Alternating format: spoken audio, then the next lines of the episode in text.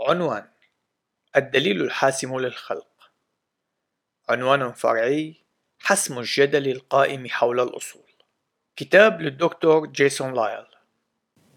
الفصل الثالث عنوان فرعي فهم الموقف التطوري. بالرغم من أن رؤية المسيحية تقدم شرحا وسببا للأخلاق إلا أنها تتعدى ذلك وتقدم السبب الذي يدفع بالتطوريين إلى أن يقوموا بهذه التصرفات التي يقومون بها.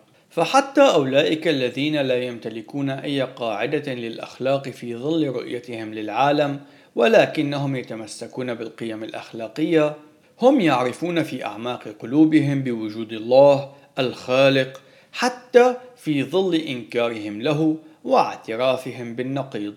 فالوحي المقدس يقول بأن الجميع يعرفون الإله لكنهم يحجزون الحقيقة.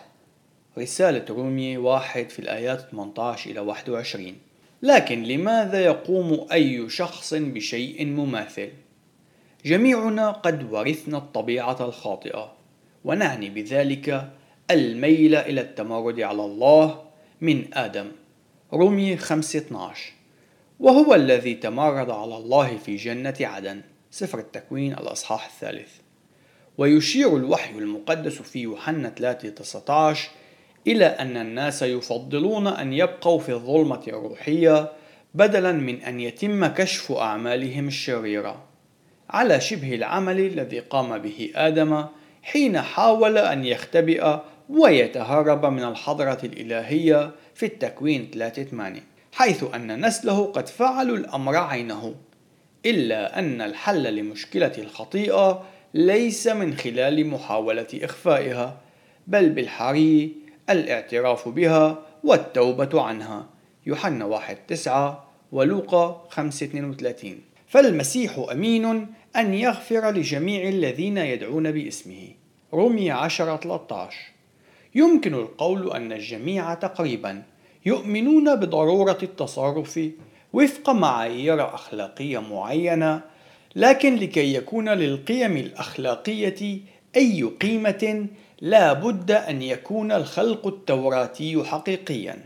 وبما أن الله قد خلق الجنس البشري فهو صاحب السلطان في إقرار المعايير التي تحدد الخطأ والصواب.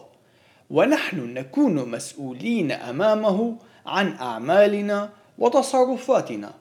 لذلك يجب علينا أن نستنتج ختاما بأن التطوريين لا يتمتعون بالعقلانية حين يتحدثون عن الخطأ والصواب إذ أن هذه المعايير الأخلاقية لا معنى لها في الكون التطوري.